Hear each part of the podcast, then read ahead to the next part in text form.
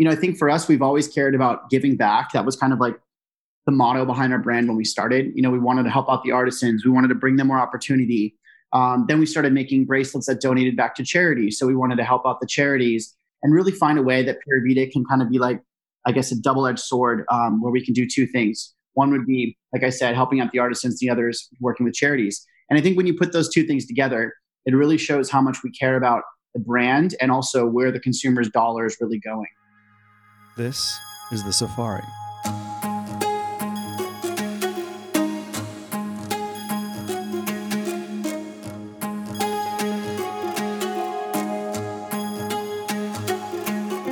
The Safari is a tour around the consumer, brand, and retailing industry.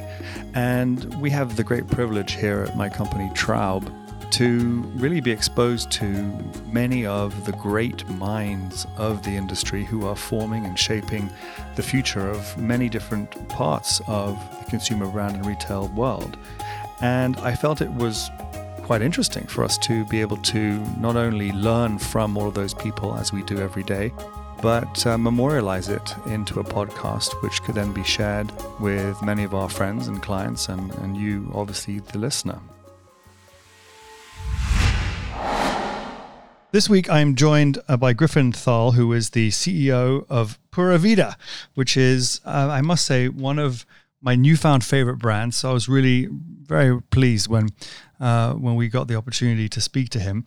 And for those of you that don't know Pura Vida, I, I think of it really as one of the 21st century's case studies in American dream creation. Um, it's really interesting. In our company, we've always talked about the notion that uh, brands of the 21st century needed to have a different soul, a different way of being. And the very word pura vida, which means pure life in Spanish, really me- means uh, embracing uh, the simpler things in life.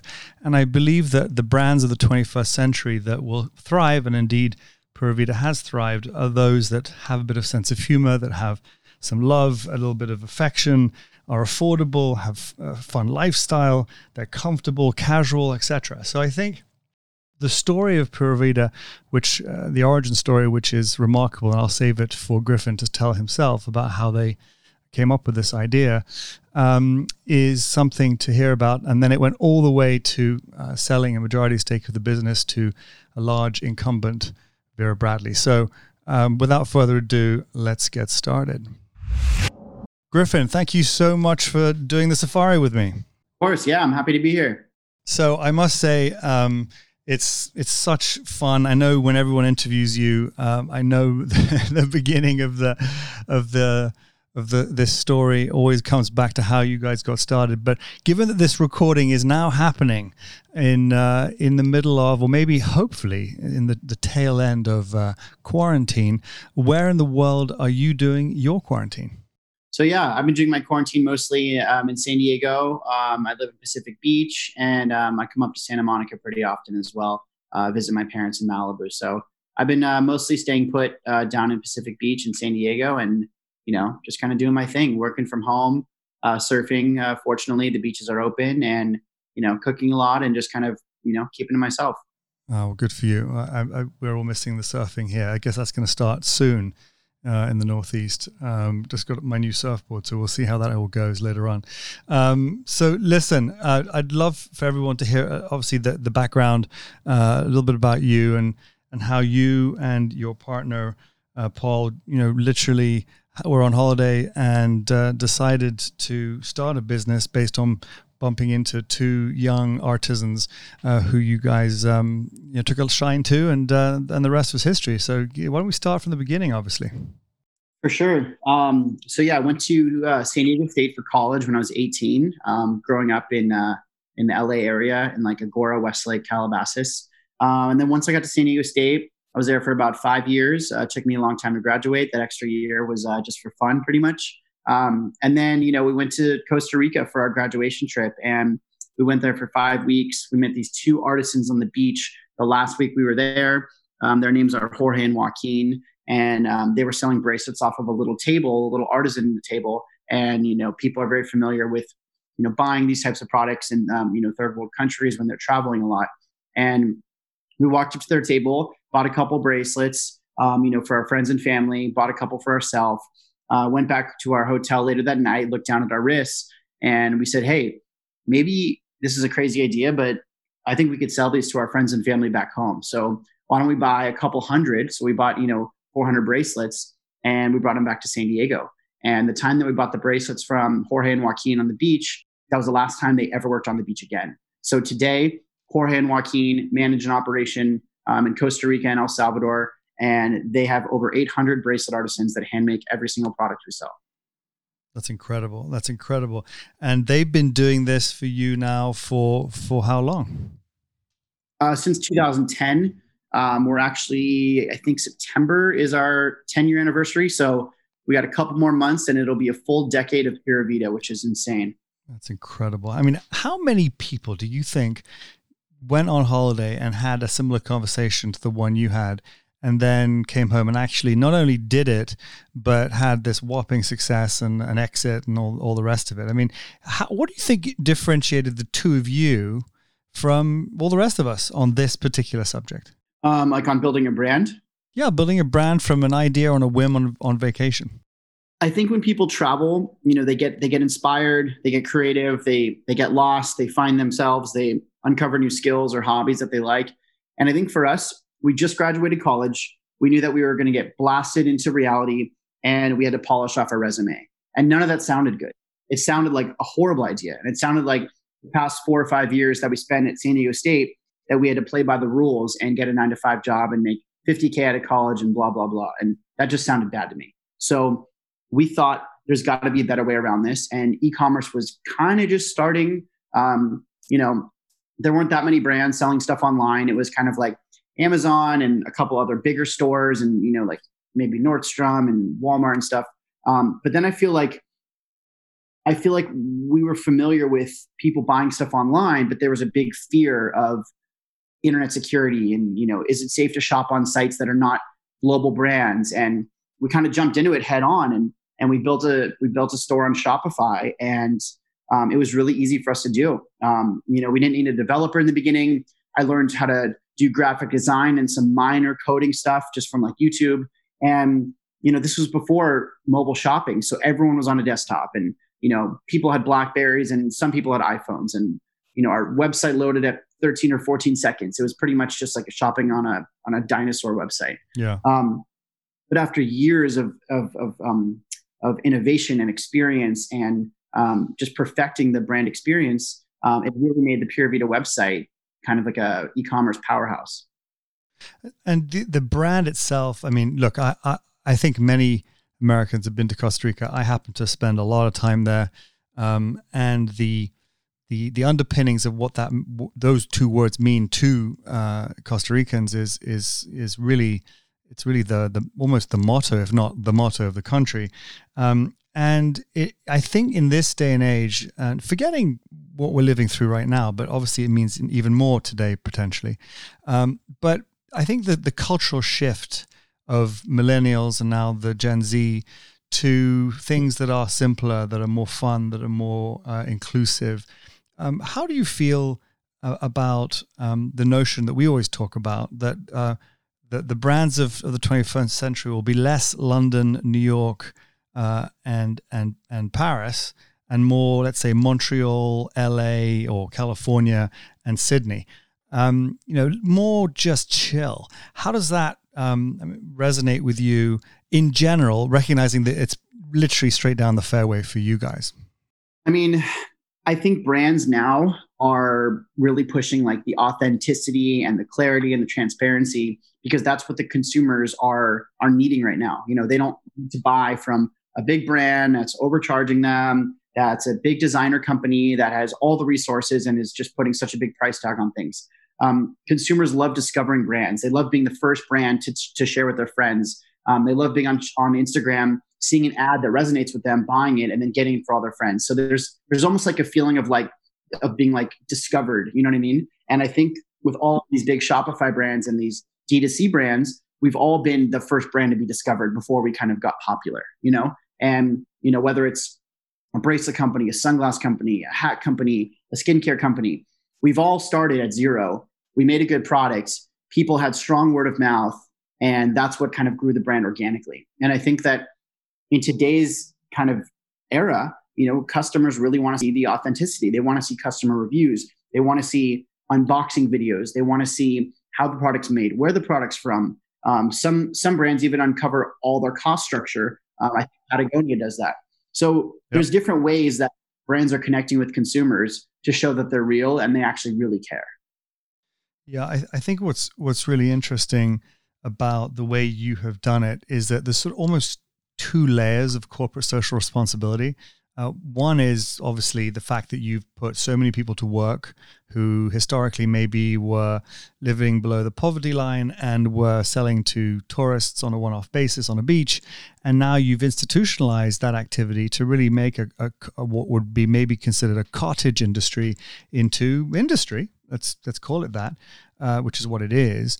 But on another level, you're also using corporate social responsibility by, I also believe, uh, having a foundation and giving and and and really being um, a support system to to to others as well in different ways. Can you talk a little bit about that sort of double layer of corporate social responsibility?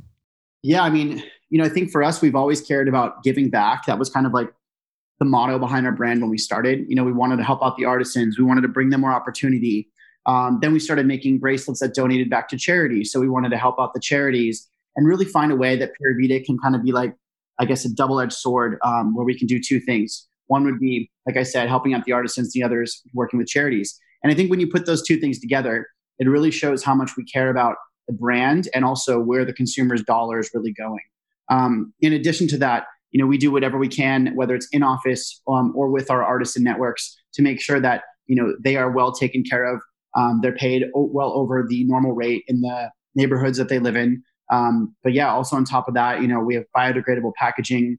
Um, we want to make sure there's minimal waste, um, and that those are the kind of things that we we care about. And we're actually in the process of becoming B Corp certified, which may take us um, probably another six months to a year potentially. But um, we have a really great plan of plan of attack for doing that, and our whole staff is really on board to helping that out. The the the business was, I'm, I'm sure. Um, as many people would have probably told you, you know, a, a wild success from the very beginning. But I'm sure uh, below the surface there was all kinds of problems you you dealt with. Um, so, as an entrepreneur, because that's what you are, I mean, a, a tried and, and, true entrepreneur. Um, how was it um, to have to make that journey the sourcing journey, as it were, between Central and uh, South America, uh, California, uh, building the business, uh, trying to figure out margin. Um, you know how much how much was fair to, to to buy these products from the local artisans, and then what should be the the markup and. Talk a little bit about sort of the thinking that w- happened around those kinds of subjects. Let's say that you know the business of the business, because at the end of the day, those listening are, are, are in the business of the business, uh, but also how that's changed and, and what's evolved uh, from you know the, the, the sort of the unit economics perspective. Yeah, I mean, at the time we really didn't know what we were doing. Um, when we bought the bracelets from them, I think they were around like a dollar fifty cents. Um, that price hasn't really changed. Um, you know, from buying them from our two artisans, Jorge and Joaquin, we have never really penny pinched them or try to kind of capitalize on their labor and get the prices down. Um, we've always been very consistent with the prices that they charge us. And when they need when they need to charge higher prices because of tariffs going up or taxes or imports or cost of living, um, then we kind of find a best solution to work on those increases together as opposed to just trying to completely push and push and get the prices down. Like that might happen more in like China. Um, so I think we've always been very respectful to the relationship um, and it is really a relationship with them. You know, we're, we're, we're partners in this, and we have been since the beginning. So it feels really good to know that there's trust both ways. Yeah. Um, yeah. And over time, you know, it's it's been uh, it's been challenging. You know, uh, Paul and I never went to school for global um, supply chain, and when you put those words together, it sounds like you need like you know some doctor degree to figure that out.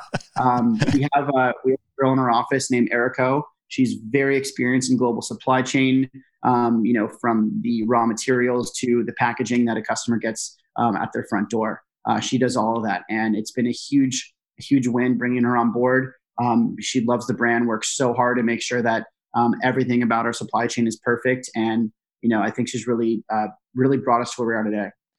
And, you started, as you said, with a Shopify site and um, obviously selling to friends, etc. But what was the what were the first um, wholesale accounts, uh, if you had any? I think you actually did. But but how did you grow the business, um, or was it majority um, direct to consumer um, by the time you ended up ended up selling a majority of the company?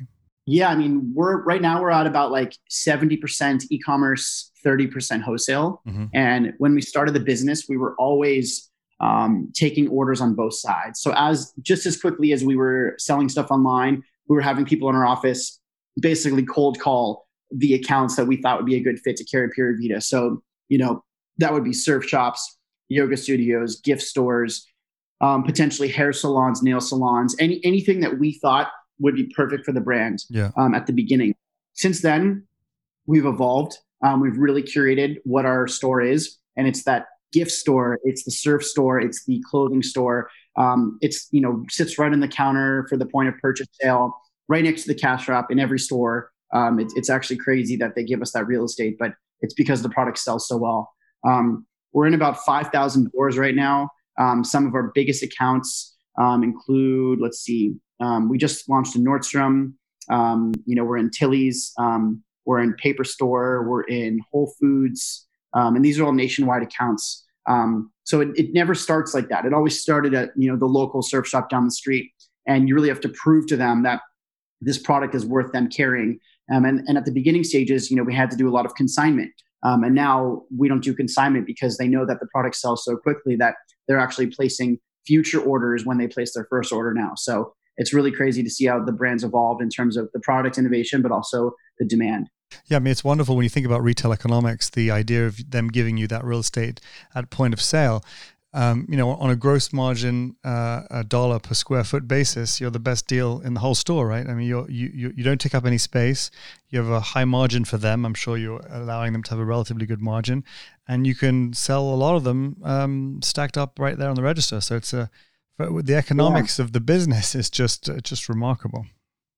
It's it's crazy. I mean, in like half of a square foot, they could potentially house two to three thousand dollars worth of product, and to have two to three thousand dollars worth of shoes, you would need a whole wall and backstock. You know. We'll be right back. I want to take a second to explain to you why Traub is able to bring you the safari.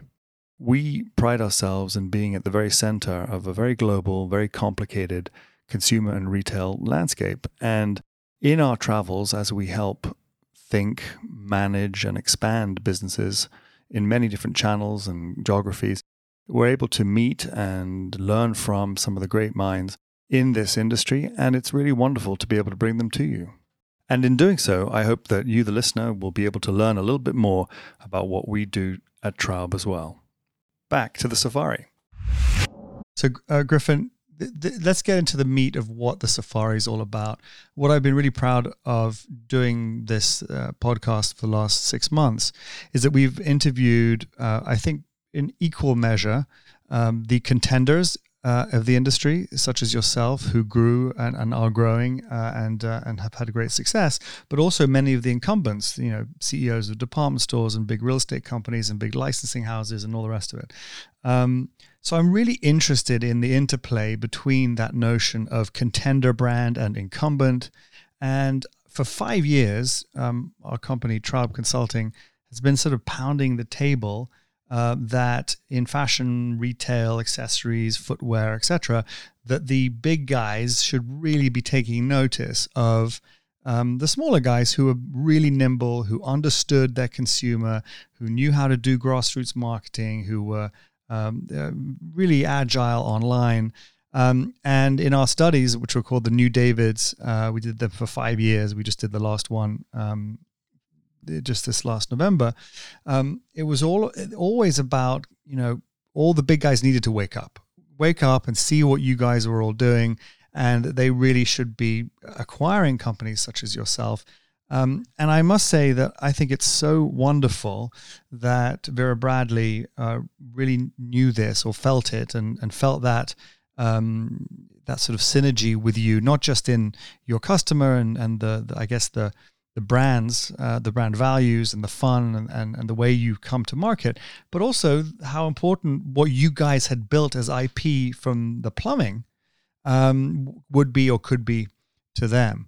Um, so you know, from your experience uh, as a business owner, uh, one of those digital native brands um, and the decision process that you had to go through. And there are a lot of your you know um, compatriots, let's say, who also listen to this uh, in digital native land. You know, what were the decisions you guys had to, to think about? Like, do we sell to a big guy? Do we not sell to a big guy? Do we go it alone? Do we not? Are you comfortable sort of sharing a little bit about sort of the the the whys of what you did? Definitely. Um, you know, I think every business owner, you know, they're they're so emotionally attached to their business um, which is kind of how you grow the brand and have so much passion for it. Um, we were never actively looking to sell the business when we started it. You know, the business was started off of a surf trip in Costa Rica. Um, it, was a passion project that turned into a full time job, which led into a successful business. But you know, when we when we found out that people started hitting us up from private equity, from um, strategic uh, buyers, and also from um, investment bankers, we were kind of putting all this together, and we're like, why why are so many people hitting us up? Um, so after we kind of got those emails for about a couple years, we ended up engaging with an investment banking firm called Sage, um, which is based in Beverly Hills, and we started chatting with them a bunch. And um, they had a great track record of other um, e-commerce brands that they've sold in the past, and the multiples, and and everything looked pretty good. So we ended up giving them a shot and and figured like, hey, if we can get a value that we feel the company's worth, then we're willing to entertain it. And if we don't, then we'll just keep going. You know, we, we at the end of the day, we still have our business, you know? Um, and then we actually went through a big process. Uh, I would say it was kind of like a, um, like a, a US tour of interviewing, you know, different private equities and banks and the road show. Yeah. The road show. Exactly. Um, and we did that and, and, you know, it was a little bit of sales and a little bit of dancing, but at the end of the day, we were proud of what we were talking about and it was all true. And it was just, it was coming from the heart. Um, and we actually had nine um, uh, sorry, seven bids. So seven offers were put in for Pura Vida. Um, and after negotiation, we kind of went down to two, and then we ended up going with Vera Bradley. And the reason we decided to go with them um, was not because it was the highest offer. Was be- it was because it was the one that we felt there would be longevity with, and we felt that you know them being around for over 30 years and being big into charity, and the founders were you know were two best friends coming up with an idea um, pretty much on their bedroom floor you know, it just felt very similar. Yep. And working with them so far, it's almost been a year, has been awesome. Um, no hiccups, no roadblocks, knock on wood. It's been a great experience. Um, but they've helped us with the things that, you know, we were we were almost at a turning point for scale. And it's all operational. You know, it's the legal, it's the accounting, it's the back office functions, it's supply chain help, it's um, quality control, and it's financial accounting. I mean, these are things that we could have kept doing on our own no problem. But now our team is allowed to focus on creative and product innovation and culture and brand and social media and facebook ads and things that things that we were actually built to be experts in. Um, and it's almost like our weaknesses complemented their strengths and the marriage has been great it's interesting i mean I, I I take my hat off to Rob Wallstrom big time because it's so rare for a CEO of a big public company to have the courage to you know put put aside some of the the hubbub that people say about digital native brands and they won't survive, they won't be around, whatever, um, and to be able to focus in and hone in on on maybe uh, what the opportunities are, right? What what does NewCo look like? And uh, I think he, you know, in in the history of what's going on in, in retail today, I think you guys coming together is just a, a really wonderful story that will be a harbinger, I think, for a lot of things that you know will come in the future. I think you guys, your your marriage was one of the first. It's happened for years in the CPG space you know all the big guys buying up the cool young food companies right um, but in fashion retail accessories footwear not so much. So um, it's it's really interesting. What are some of the surprising things that you know um, once you guys were now you know part of their company um, at least majority owned by them that was just completely foreign or completely uh, fascinating to you uh, to be inside this new environment? I mean, honestly, they've really let us just grow the brand from afar with with not much um, you know not much moving around. It's it's been really really good. Um, and I know that's not a common thing to hear. A lot of people want uh, the bigger brand wants to come in and kind of shake things up and cut costs and remove employees and all this stuff. But you know that has not happened at all. Um, I think they really trust Paul and I. Um, they know that we are a founder-driven business.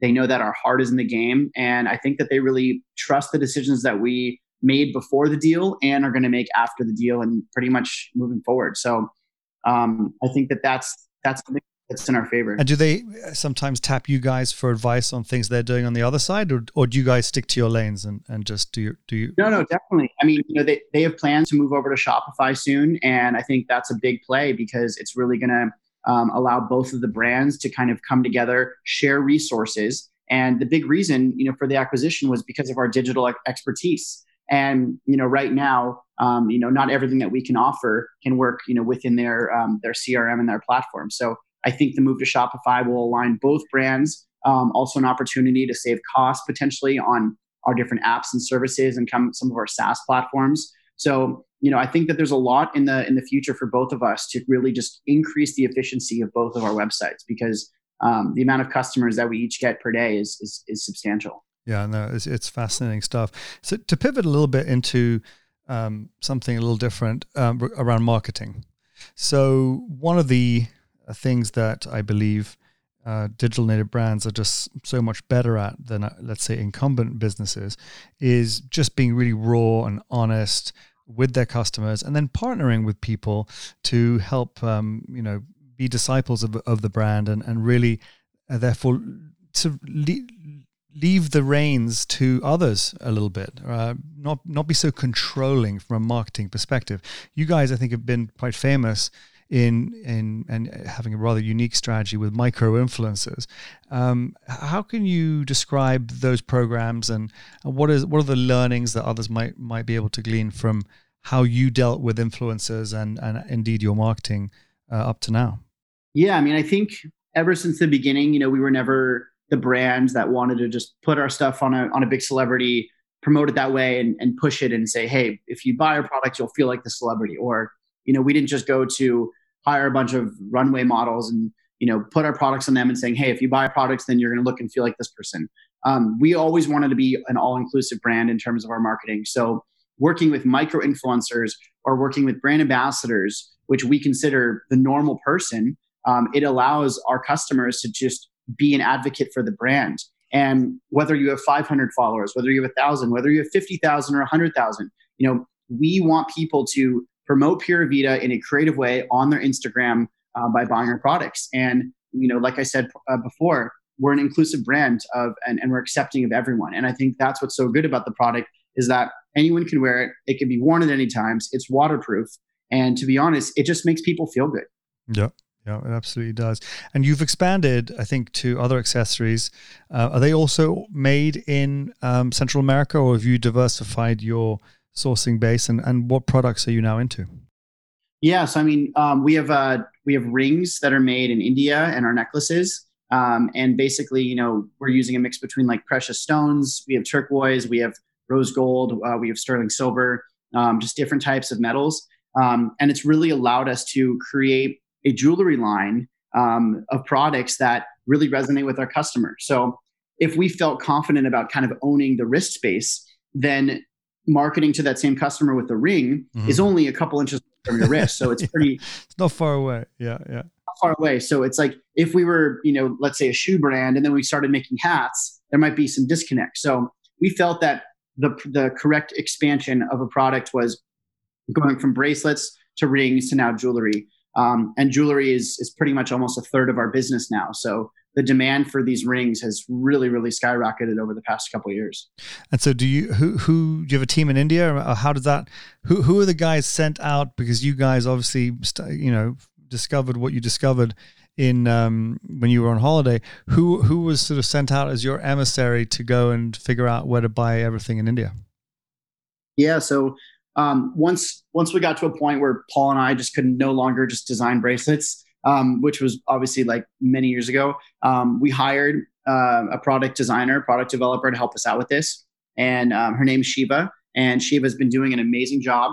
Um, you know, she's she's came from Forever 21, so she always designed um, you know younger female jewelry. and we felt that it was the perfect fit for Pura Vida. So her expertise, her guidance, her strategy, um, you know, traveling, getting uh, samples, research and development. You know, she goes to shows in India. She goes to um, you know think uh, places in Hong Kong. She gets samples. So I feel like someone like that on our team has really allowed the brand to continue to grow because you know there's a point where it, you couldn't you, you can't just figure out how to make cool products anymore you need an expert in that seat yeah yeah no question and uh, do you did you guys open uh, any retail um, or is it all uh, you know when you direct to consumer you said 70% is that all online or have you now got enough of an assortment to be able to do smaller stores or is it still enough not enough of an assortment for retail no, it's definitely an assortment. Um, you know, we were planning on opening a store this August, but that got pushed back. So, um, you know, we still have everything kind of ready to do that. Um, the store design's done. Um, you know, the um, the whole like look and feel, the layout, the location, it's all dialed. Mm. so we plan on opening that probably in like March or April of next year. Um, but that's still kind of TBD, just with everything going on. Yeah, because apparently it's hard to open a store during a pandemic. I hear. Yeah, I think that's pretty much impossible.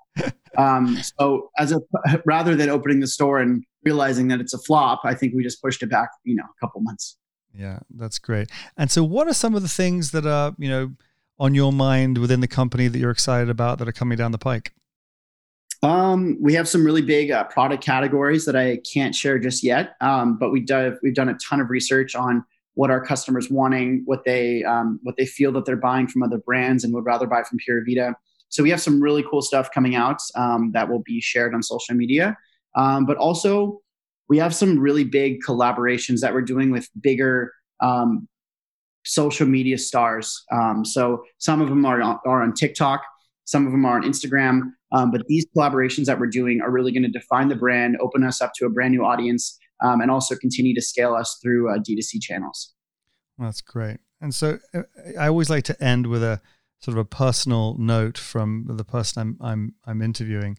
Um, so you know, and maybe you'll allow me a touch of sincerity because the the Pura Vida brand actually, you know, as I said earlier at the very beginning, uh, means a lot to me, mainly because of my love of, of Costa Rica, but also uh, for what it means. And um, you know, and as I said, uh, it's really about an appreciation of life's simple treasures. And I think many of us during this pandemic have really um, been able to come back to that. If there's been one silver lining, it's been people uh, recognizing how they can uh, be be happy with what they have, their families and and and their homes and and their the possessions that they currently have.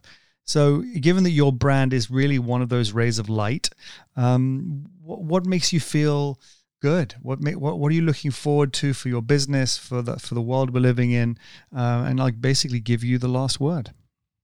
Yeah, I mean, obviously, I'm, I, I hope everything starts to um, have some positive uh, positivity in the world after all this. We've all kind of been living under a rock for the past three months, and you know the emotional roller coaster of ups and downs. Um, and I'm thankful that my friends and family have been safe, and I, and I hope that other people um, are the same.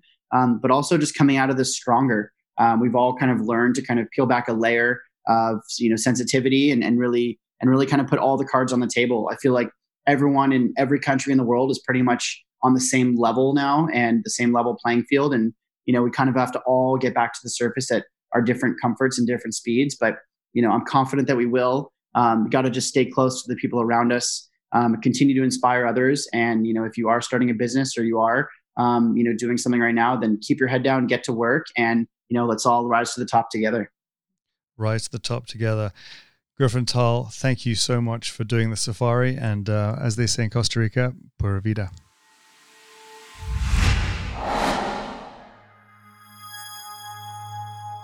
If you want to learn a little bit more about Traub, you can go to traub.io, where you'll learn a lot about everything that we do.